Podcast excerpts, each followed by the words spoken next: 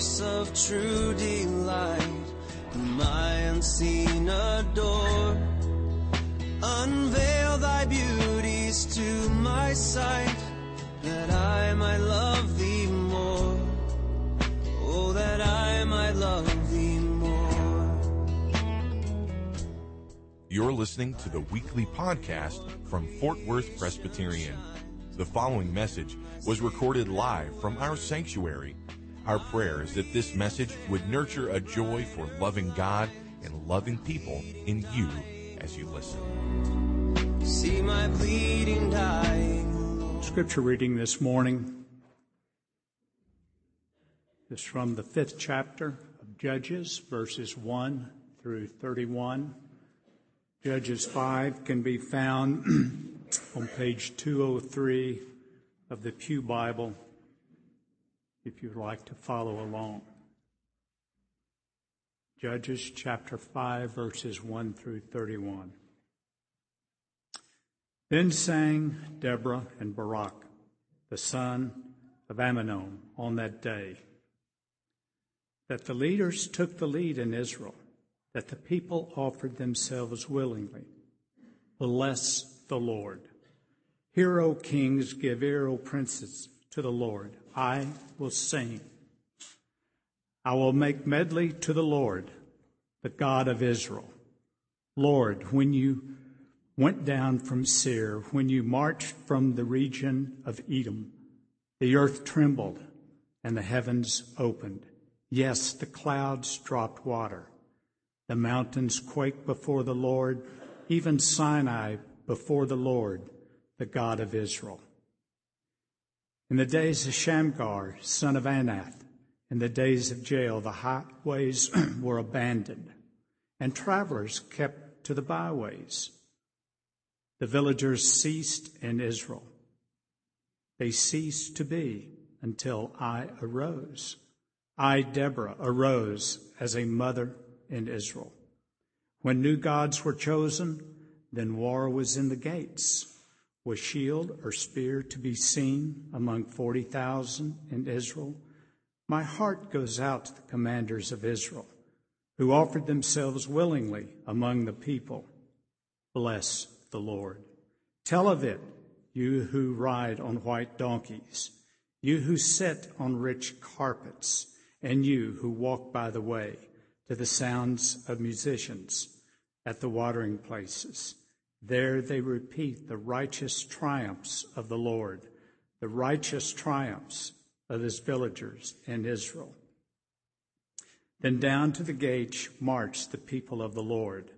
Awake, awake, Deborah, awake, awake, break out in song. Arise, Barak, lead away your captives, son of Abinoam. Then down marched the remnant of the noble. The people of the Lord marched down for me against the mighty. From Ephraim, their route, they marched down into the valley, following you, Benjamin, with your kinsmen. From Machir marched down the commanders. From Zebulun, those who bear the lieutenant's staff. The princesses of Issachar came with Deborah and Issachar, faithful to Barak, into the valley, they rushed at his heels. Among the clans of Reuben, there were great searchings of heart. Why did you sit still among the sheepfolds to hear the whistling for the flocks? Among the clans of Reuben, there were great searchings of heart. Gilead stayed beyond the Jordan, and Dan, why did he stay with the ships? Asher sat still at the coast of the sea, staying by his landings. Zebulun is a people who raise their lives to the death, risk their lives to the death. Naphtali, too, on the heights of the field. The kings came, they fought. Then fought the kings of Canaan at Taanach by the waters of Megiddo. They got no spoils of silver. From heaven the stars fought. From their courses they fought against Sisera. The torrent Kishon swept them away. The ancient torrent the torrent Kishon. March on, my soul, with might. Then loud beat the horse's hoofs and the galloping, galloping of his steeds. Curse Meroz, says the angel of the Lord. Curse its inhabitants thoroughly, because they did not come to help of the Lord, to the help of the Lord against the mighty.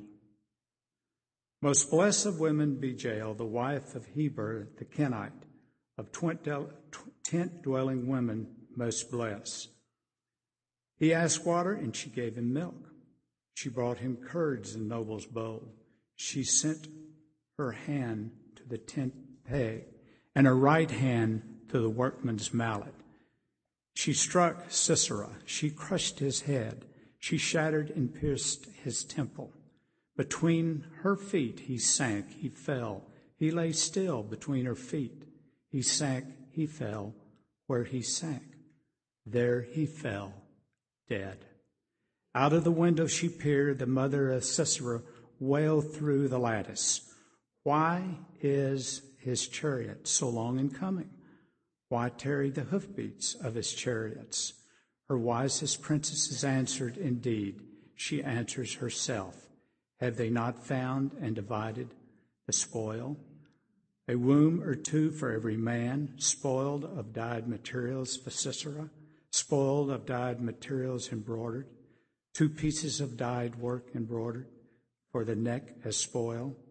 So may all your enemies perish, O Lord, but your friends be like the sun as he rises in his might. And the land had rest for 40 years. The word of our Lord.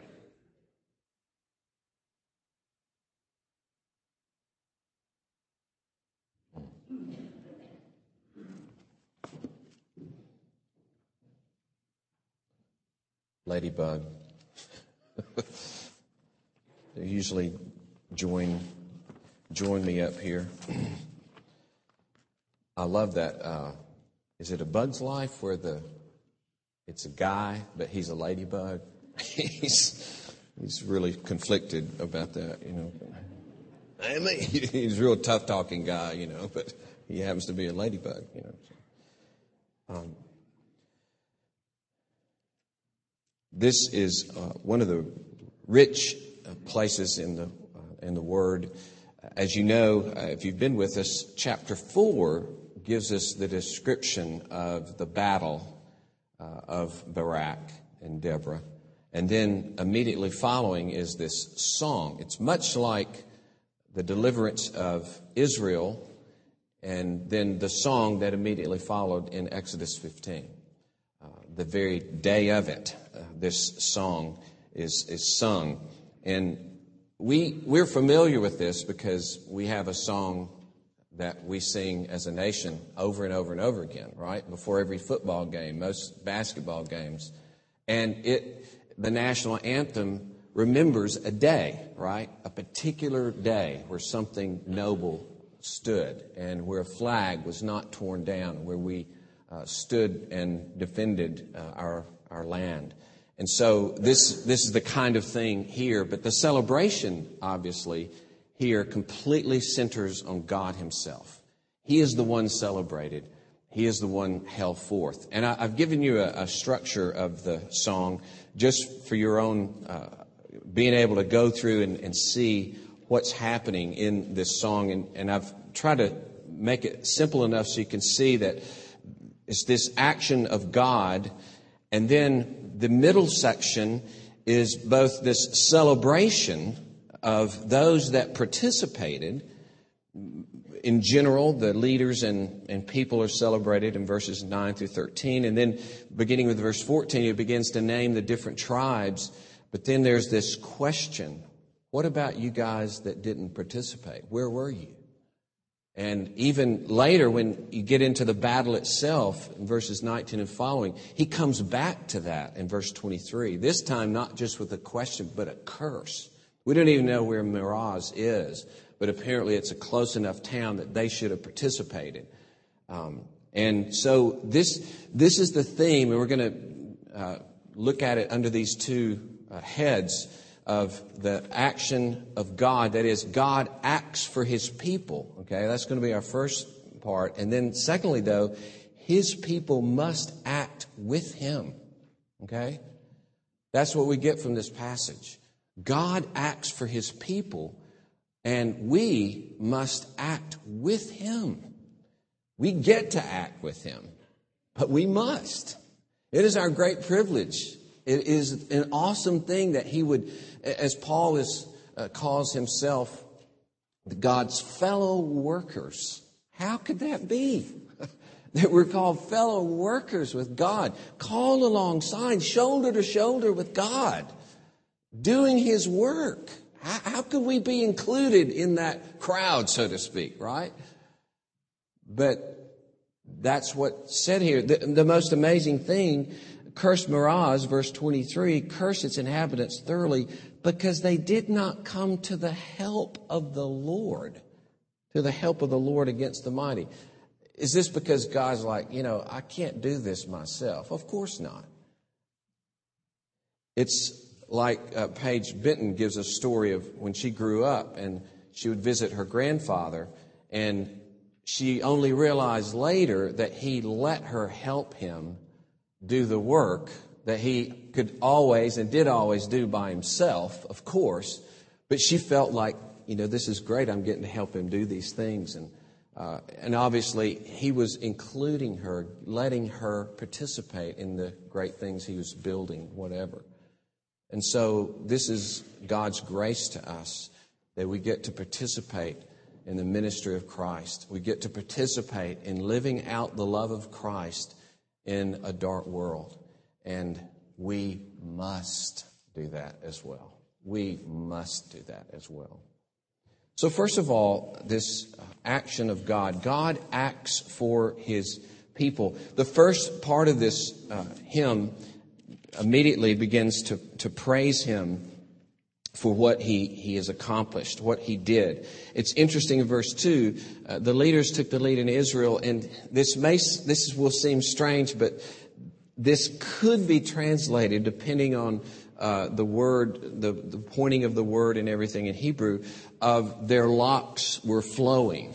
Okay? You, you, think, whoa, that's pretty different. And there are some translations, uh, and I, I, tend to favor this one, that their locks were flowing. And the reason is that warriors, it would be part of their sacrificing themselves and committing themselves to belong to God, like the Nazarite vow that you read about in the Old Testament, where part of the vow of belong to the Lord is to let your hair grow long. And so warriors would especially dedicate themselves to God and to His cause and their lives in danger uh, and let their you know hair fly, wild guys.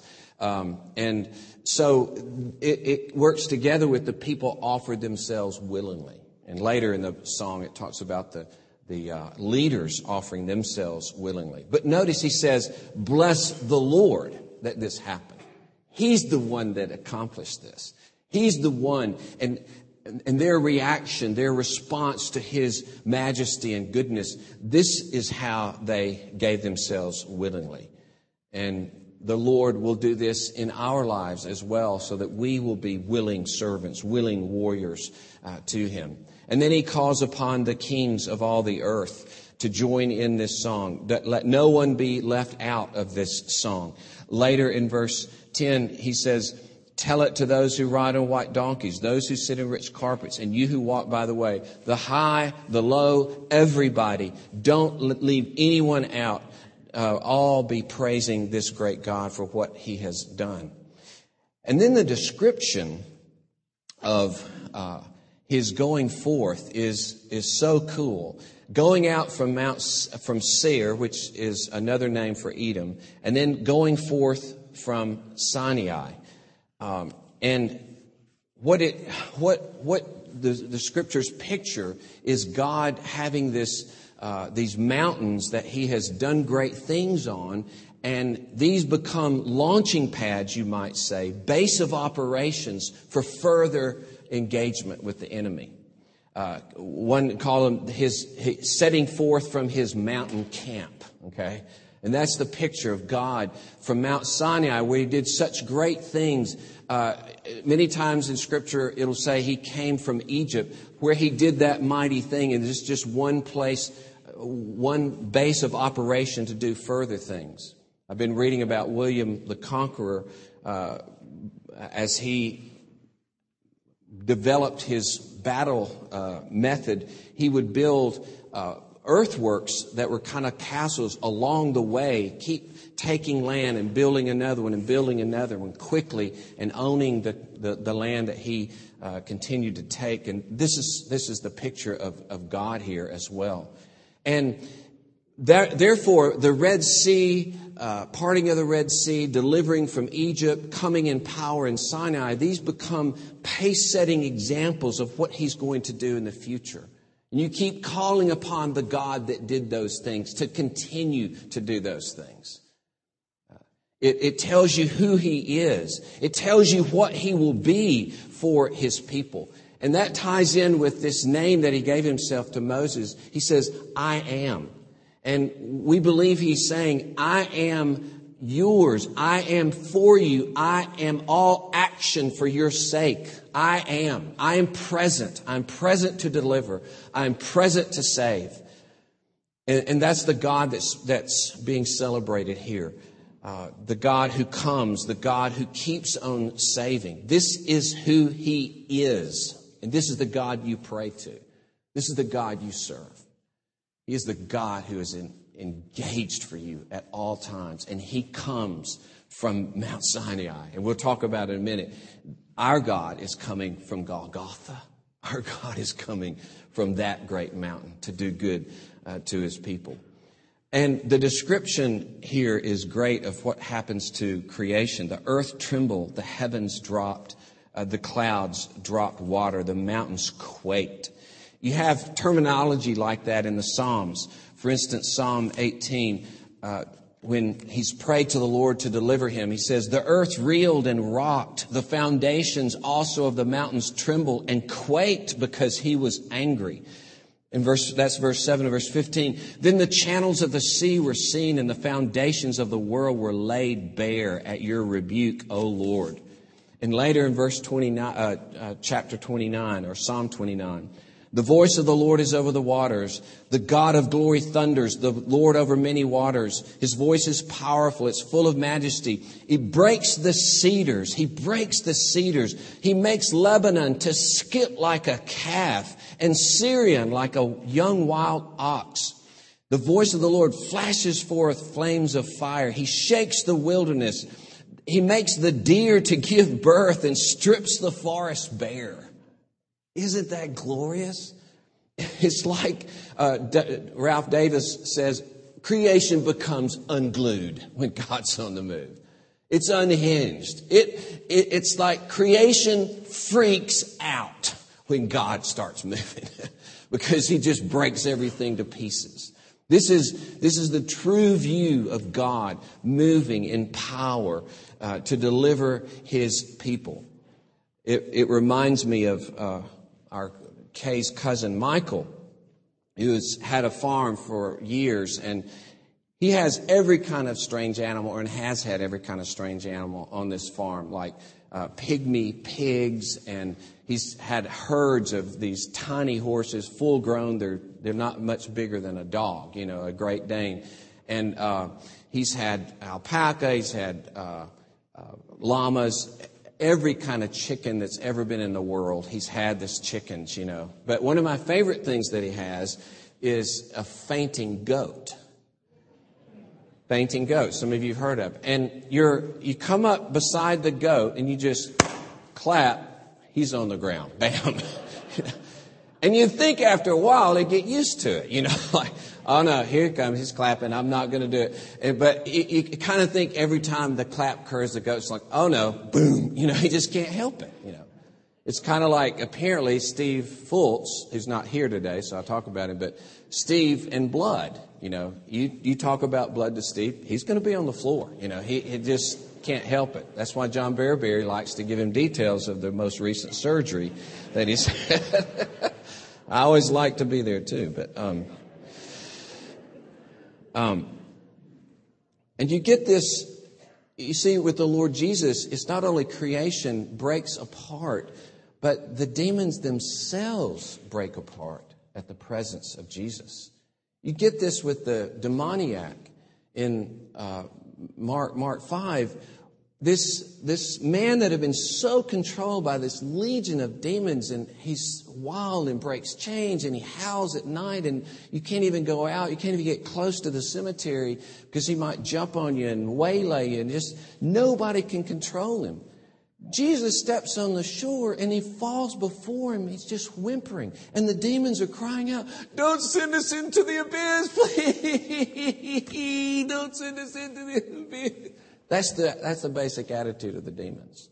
Just whimpering and trembling before the Lord of glory that he won't send them into the abyss before the time. They know they're headed there. They know that's their final destiny. They're not stupid, but they don't want to go yet, right? That's the prayer.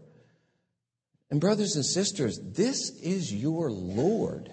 This is the Lord that is engaged for your battles.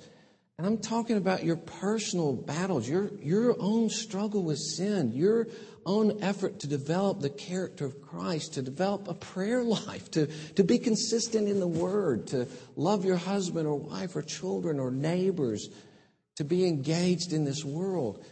He is your warrior. And it, what's so wonderful about this passage is that uh, the, the people were in such desperate situation. This is outlined for you in verses 6 through 8 uh, that the, the highways were abandoned. You, you, you had to go by the, the uh, paths. You couldn't be on the main highway. And the villages were just uh, lost. And and, and then when they go to fight, he says, was shield or spear to be seen among 40,000 in Israel? Like they, they came with farm tools basically to fight. They had, they had nothing. These were villagers that came out uh, to fight, and yet God made them mighty. He's the mighty king who acted on their behalf. And in the uh, action itself, you don't really hear anything about what Barak did in verses 19 through 22. It's, it's what the stars did. It's what the mighty Kishon did. And, and the stars are like his foot soldiers doing his will. Uh, the Canaanite view is that the stars control the weather, and so he takes this over and said, Yeah, uh, the stars belong to Yahweh, and, and he made the storm to burst out. And the Kishon apparently turned into this wall of water that stormed out of the uh, mountains and waylaid the, the army. So their chariots were no good at this point. They had a tremendous advantage with the 900 chariots, but they were no good at this point. Just like the, the wall of water that hit the Egyptian chariots and, and did them in. And here's God, you see, repeating his mighty power, repeating his deliverance. He's the same God. And this is the same God who fights for you and for me.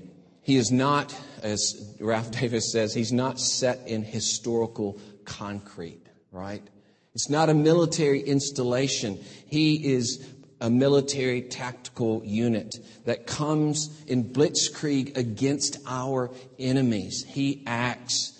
And we see in Psalm 89, he prays and says, Do to them, uh, our, present enemies, as you did at Midian, as you did with Sisera and Jabin at the Kishon, and you destroyed them, and they became dung for the ground. Act again, Lord. And so these, these things are for your encouragement. They're for your in, encouragement in Christ. As, as Paul says in Romans 15, whatever was written in former days, this is verse 4, was written for our instruction that through endurance and through the encouragement of the scriptures we might have hope. That's why this was written for your encouragement, for you to have hope that I can do all things through Christ who strengthens me, as Paul says. This is the God who is committed to my good. This is the God whose workmanship I am. This is the God who's delivered me in Christ Jesus and will never leave me or forsake me. It is this mighty God. And so later in Romans 15 verse 13, May the God of hope fill you with all joy and peace in believing, so that by the power of the Holy Spirit you may abound in hope. By the power of the Holy Spirit you abound in hope in believing, in believing in this great God, and believing in His commitment to you. That's how there's a vital aspect of your growth in Christ is that you believe in the mighty God. This God who delivered Israel is your God, and He will deliver you. He will act on your behalf. And your own personal helplessness. As Paul was talking about this in 2 Corinthians chapter 1, he says, We don't want you to be ignorant, brothers, of the affliction we experienced in Asia, for we were so utterly burdened beyond our strength that we despaired of life itself. Sound familiar? ever in your life? We despaired of life itself. Indeed, we felt that we had received the sentence of death, but that was to make us rely not on ourselves, but on God who raises the dead. What a great passage. It says, we, we despaired that there was no hope, nothing could get us out of this, but that was to make us trust in Him alone, the one who raises the dead. I love Paul's phrase in Romans 4 uh, in talking about uh, Abraham. He says he believed in the one who calls that which is not into existence. Yeah, that's the God. That's the God he calls a storm into. There wasn't a storm. Yes, there is a storm. God called it into existence. He made it happen. And he will do this again and again and again. As one writer says, omnipotence delights in encores. omnipotence delights in encores. He delights to show his power in your life. Delights in it. Wants to show his greatness in your life. Would not he want to glorify himself and his great strength in your life? Of course, yes. Omnipotence delights in encores. And, brothers and sisters, how much more should we be encouraged that our God, if you want to use the mountain analogy, he comes from Golgotha. He comes from the mountain on which his son was crucified. And he rules at the right hand of God as the one who has wounds in his hands. He comes forth from the right hand of God. He has sent His own Spirit to indwell and fight for us. When, when He talks about the, uh, he, he talks about the armor in Ephesians 6 and talks about the spiritual forces that we, we face. He speaks of the Spirit. He speaks of prayer. He speaks of the gospel that equips us and enables us for our warfare. And that's, that's what we're about. This, this glorious warfare. And God is at war. We are at war, or better be, because there's war against us. How willing is he now? How willing to come from Golgotha because he's accomplished a great work on the cross and he's going to see it through. He's going to see it have its full effect in this world and its full effect in your life. He will. He must. That's so encouraging. That is, is so much more glorious than simply coming from Mount Sinai. And, and now, not only is creation unhinged, angels are basically unhinged at, at the power and the glory of God. It says angels long to look into these things. They're stunned. They're just stunned at the majesty and glory of His love. This is the God who is present in your life. This is the God who acts for you. And in the light of this, in the light of this great, glorious God, uh, though there's this celebration of those who uh, did come along, you know, Deborah and Barak are, are just amazed at how these helpless people, these basic farm uh, volunteers, poorly equipped, left their families but they were willing. They, they put themselves in harm's way against all odds. They stepped out in faith. They joined a suicide mission because God's prophetess told them to. And, and it's celebrated that, that, that they would give up their lives.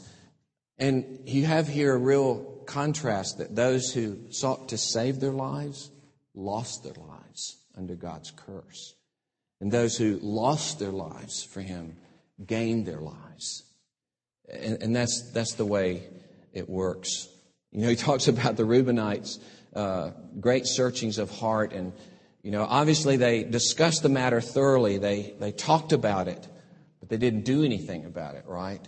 Just discussed it. Uh, one one uh, commentator says there was a lot of navel gazing uh, with Reuben, but, but, but no action at all.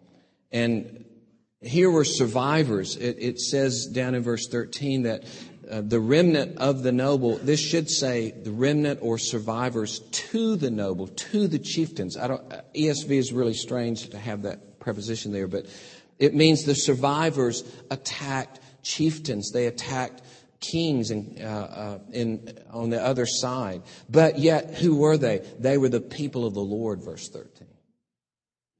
So we are mere survivors. We're weaklings. We've been uh, bought by the blood of Christ, but now we're the people of the Lord, and we can hurl ourselves against powerful forces that are against us. And somehow, by God's grace, we, we win the day. We move forward. We, we make progress. Even though there's much struggle and much failure, we push ahead. God gives us this grace.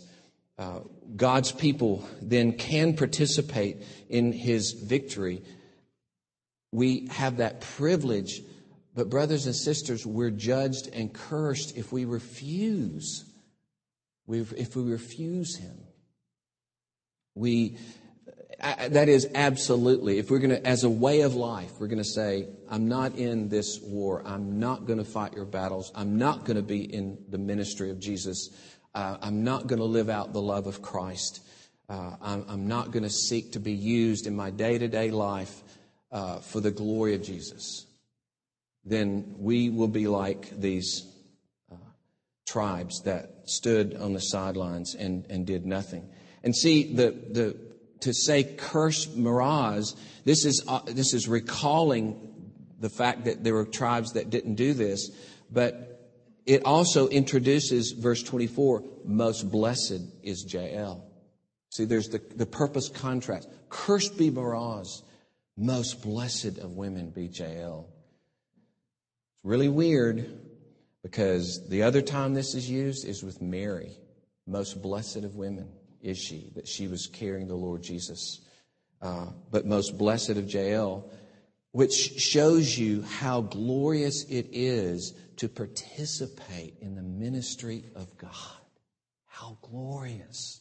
Most blessed of all women we, we have a call to serve Him. We have a call to entrust ourselves to Him, to take Him as our treasure, for His mission to be our mission, and His ways, His character, His purpose, to sign away ourselves to Him, to say, I am yours. And, and the interesting thing is, this is the only safe place to be in this world.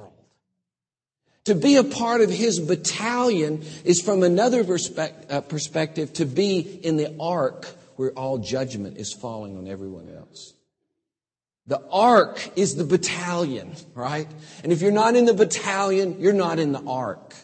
You're not being saved, you see. We, we must be a part of, and, and I'm not talking about knocking on doors and this kind of thing. I'm talking about living out the character of Jesus in your everyday life. That's the first place. And to, and to have some idea of, Lord, use me, use me to do good to all people in the church, outside of the church. And use us as a church, Lord, to affect our society. There is no choice in this. We, we get the same feel of this, where were you, where were you, in Matthew 25 when the Lord Jesus is, has the sheep and the goats. And he says, well, I was naked. I was in prison. I was hungry. I didn't have anything to drink. Where were you? Well, I, I, you never came to me. You never did anything. And it would have cost a lot because in that context, if you identify with those in prison and you start doing something for them, then they'll nail you because you're a part of them. That happened to the people in Hebrews chapter 10. He says, you not only uh, yourself stood for the truth, but you stood with those who were in prison and you had your stuff taken. Your possessions were taken away and you did it joyfully because you were looking to Christ. You were looking to your true treasure, who's Christ. And you didn't mind because you were going to love those people in prison. So you see, Jesus has the same thing. There were sheep and goats right here in, in Judges 5, and there's sheep and goats in Judgment Day. Uh, do you belong to me? Do you really do you really trust me that I'm going to save you from sin? Do you really trust me and enjoy my forgiveness? Do you really are you really amazed that all your sin is taken away and out of happiness because you're forgiven, you begin to give yourself up to me? It the root of it is just that you really believe you're forgiven. You really believe in the goodness of God that He's acted in Christ Jesus for you. you and, and, and of course, we're not as amazed as we need to be, but we grow in this and, and we become then like long, wild haired warriors for Christ. You see, we, we've got the symbols that we're all in for Christ. We belong to Him. And we're riding, riding wildly on horses with hair flowing behind us because we are making ourselves free will offerings up to God every day. Isn't that what Romans 12:1 says? To by the mercies of God, in light of the mercies, in response to the love and mercy of God, you make yourself a living sacrifice that's holy and acceptable to God. This is the only reasonable worship. there, there is no worship except if this is not a vital part of it. And so God, you see, is in ministry. God is in Berlin working. God is in Fort Worth working to bring people to Himself. And the question is, of course, are you going to be a part of it or not? Are you going to be used as an instrument or not? And there's really no choice in this matter. You don't get to tell God, look, I'm, I'm gonna, I want to go to heaven. Okay. Got that part. I want to go to heaven, but this is how I want to do it. This is what I'd like to do. I don't want to do these things. That, that okay? It doesn't work that way. He's a king. And, and here's the amazing thing. The things that he calls you to do are the things for your own freedom and your own joy. In John 15, well, don't have time to read it, but in John 15, in, in praying for, uh, he, he tells us to pray as he has just described that he's going to make us fruitful. And, and so the prayer is for that fruitfulness. And in the context, the fruitfulness is living out love. Prayer to live out love in the context of this world. And he says there, I'm telling you these things so that your joy, my joy, will be in you and your joy will be full. Praying for God to use you, praying for God to establish love in your heart. And I love what Piper says. I know some of you are familiar with this thing where he says that prayer then is a personal transmitter, a transmitter, excuse me, coded to the frequency of the general's headquarters.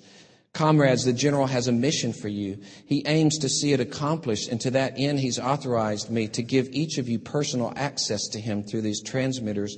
If you stay true to his mission and seek his victory first, he will always be as close as your transmitter to give tactical advice and to send in air cover when you need it. In the context, that's what prayer is for, for your warfare of love, your warfare of mission and ministry. Could it be that many of our problems with prayer and much of our weakness in prayer come from the fact that we're not all on active duty and yet we still try to use the transmitter? We've taken a wartime walkie talkie and tried to turn it into a civilian intercom to call the servants for another cushion in the den. But we're at war. I close with this. Uh, you've seen many of you Braveheart, and there's a such a poignant moment when, uh, in a later battle, this is the movie. I don't I don't know the history that well, but um, In the movie, William Wallace is on the battlefield with his, uh, the peasants, fighting toe to toe with the enemy, with the English. And at a certain point, the nobles are supposed to ride over the hill and attack from the flank. And he looks up and he sees the nobles just turn and ride off. They're gone. He's betrayed. And later finds out that uh, the, the, the, king of the Scotland, uh, Scots was a part of this. And I want to give you that image of your God on the battlefield, fighting, bloodied, because his fight meant that he suffered. He suffered and died for the sake not only of you, but for many people in this world. And he is on the battlefield.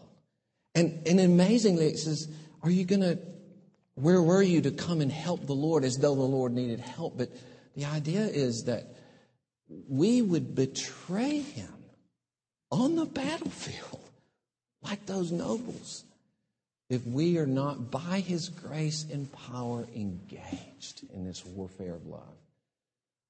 Let us pray. Oh Lord God, we thank you for such a passage as this that proclaims to us the, the glory of our God, the way you come forth. You come forth from Mount Sinai, you come forth from Edom, you come forth from your routing of the Egyptians. Now you come forth from Golgotha. You come forth from the right hand of God, Lord. You rule over all things, and you are at war for your people, at war to defeat the enemy of sin and Satan in our lives, to defeat, uh, Lord, the things that cause disunity among your body to defeat all that stands in the way of our ministering the gospel in our very lives for the sake of a dark world. As, as you tell us that we're the light of the world, we, we're the light of the world. Arise in Isaiah 60. For the glory of the Lord rests upon you. Arise. The nations will come to your glory. Oh Lord, you say in Philippians that we are like the stars that shine in the universe in a twisted generation. May we be those stars, Lord. May we depend upon you and not run around and do a bunch of wild, crazy things, but just live out the love of Christ in our families, in our neighborhood, in our community. And as we show hospitality, as we serve, as we give ourselves away to pray that you open up opportunities in winsome ways to share what we know of Jesus Christ. Lord, in all of these ways, may we manifest the great love of God. Thank you that you are a mighty warrior. We trust in you in Jesus' name.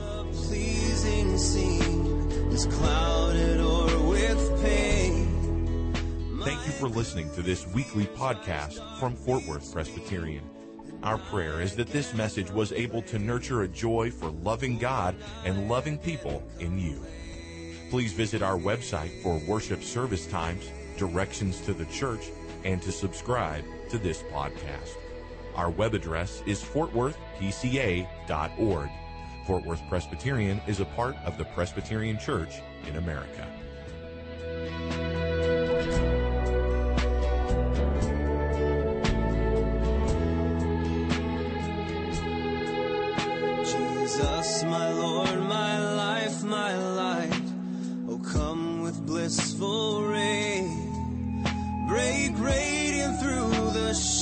Of night and chase my fears away. Won't you chase my fears away?